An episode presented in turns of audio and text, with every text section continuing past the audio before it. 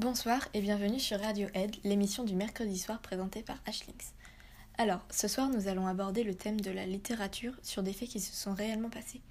Et on va surtout se concentrer sur une période très lourde en massacres et en atrocités.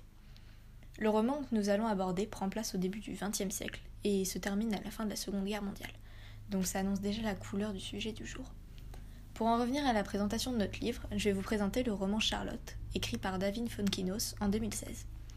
David commence à avoir du succès après l'apparition du roman Charlotte, qui est aimé par de nombreux lecteurs, mais qui n'a pas forcément fait l'unanimité pour son style qui sort de l'ordinaire et surtout au niveau de son écriture.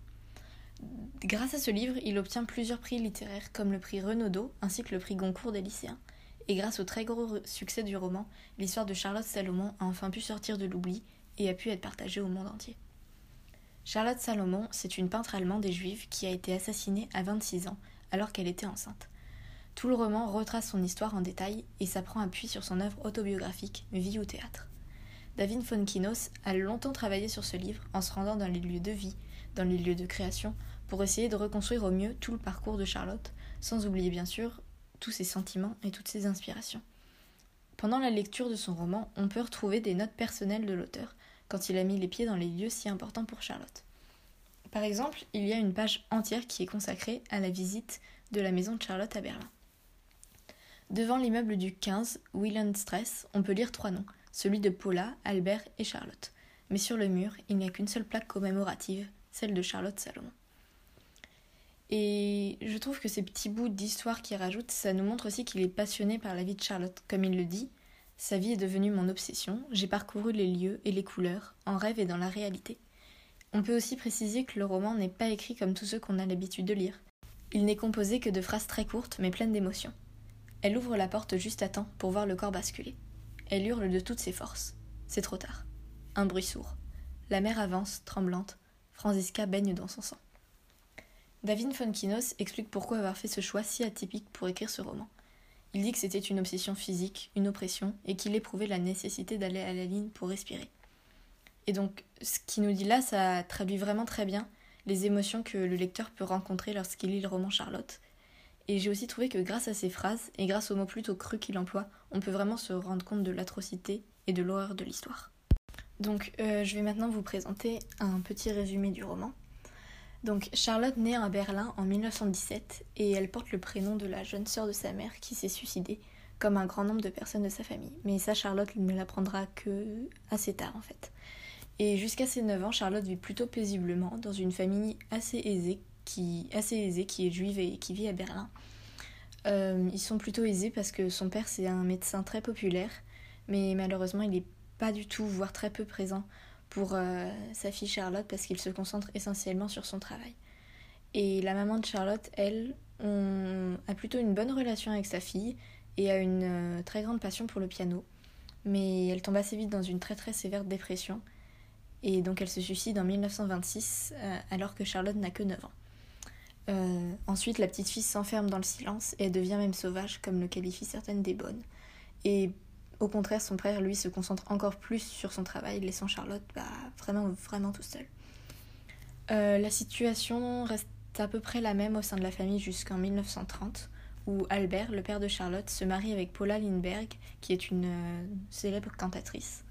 En 1933, comme il écrit dans le roman, la haine arrive au pouvoir, donc Albert et Paula ne peuvent plus exercer. Quant à Charlotte, qui est devenue déjà beaucoup plus vieille, elle est acceptée euh, à l'Académie des beaux-arts de Berlin grâce à tous ses efforts et à sa concentration. Charlotte rencontre Alfred, qui est son premier amour, euh, lors d'un cours de chant avec Paula, car il est son professeur. Il est assez distant et partage très peu ses émotions et ses souvenirs à Charlotte. En 1938, Albert est déporté à Sachsenhausen et au bout de 4 mois, il est libéré. Et donc, euh, à cause de tout ce qui se passe en Allemagne, en fait, Charlotte va fuir le pays et elle laisse son papa, Paula et Alfred, euh, malgré toutes ces contestations.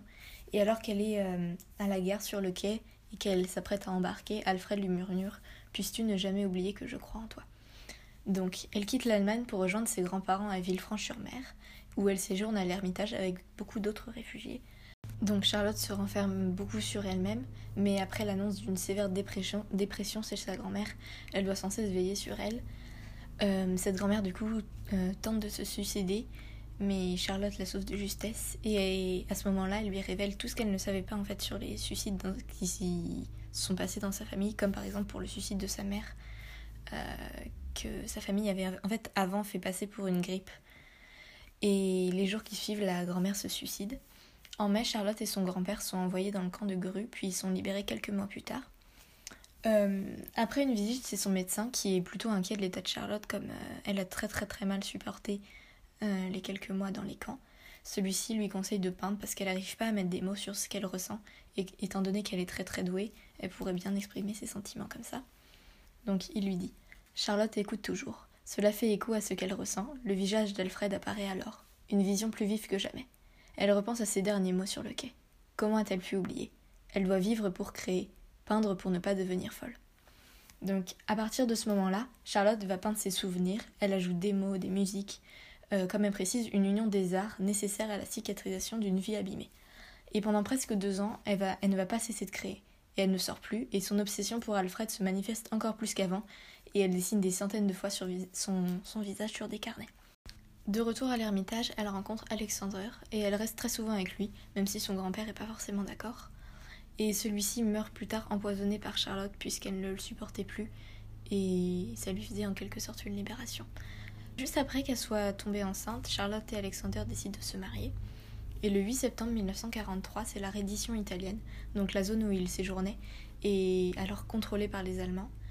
Et le couple, donc Charlotte et Alexander, qui étaient restés cachés à l'ermitage, sont dénoncés par un de leurs voisins.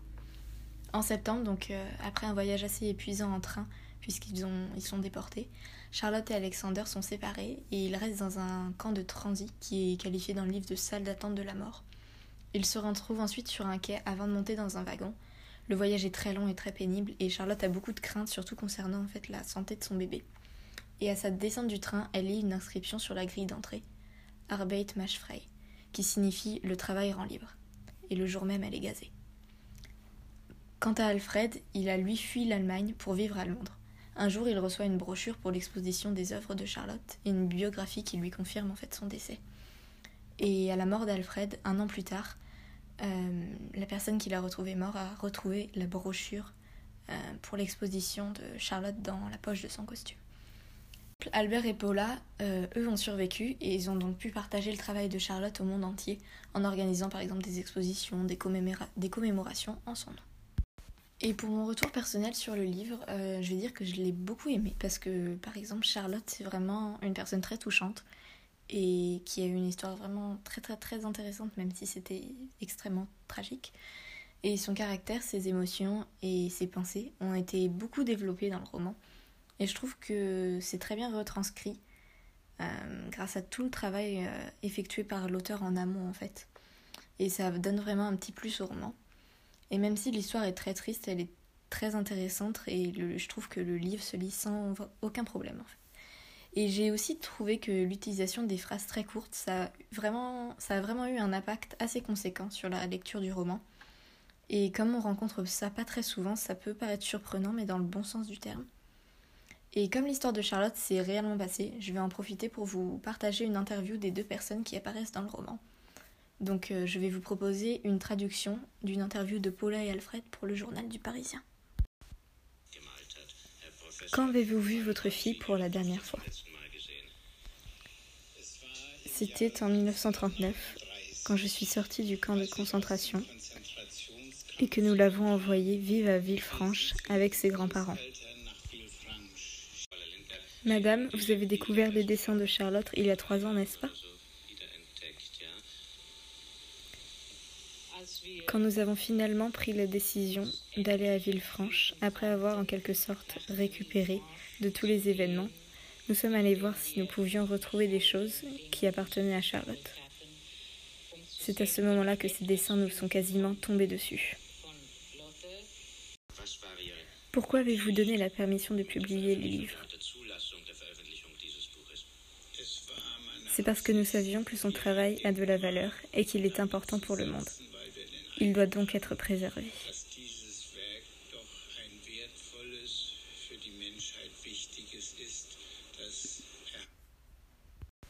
Nous allons donc terminer là-dessus pour aujourd'hui. Merci beaucoup d'avoir écouté l'émission Et j'espère maintenant que vous avez envie de lire ce roman. Et nous nous retrouverons donc euh, la semaine prochaine à la même heure. Au revoir.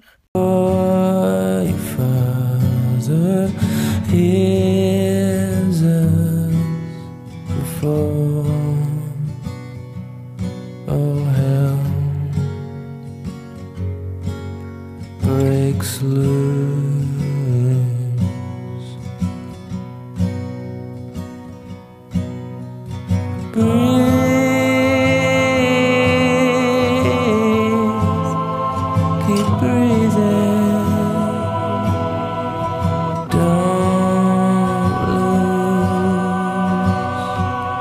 your nerve.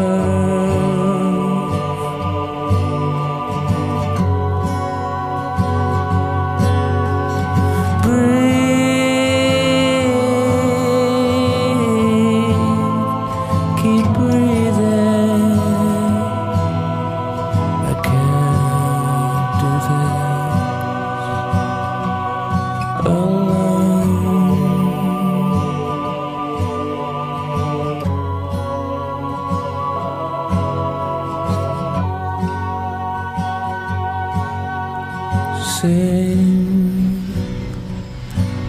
A song, a song to keep us warm.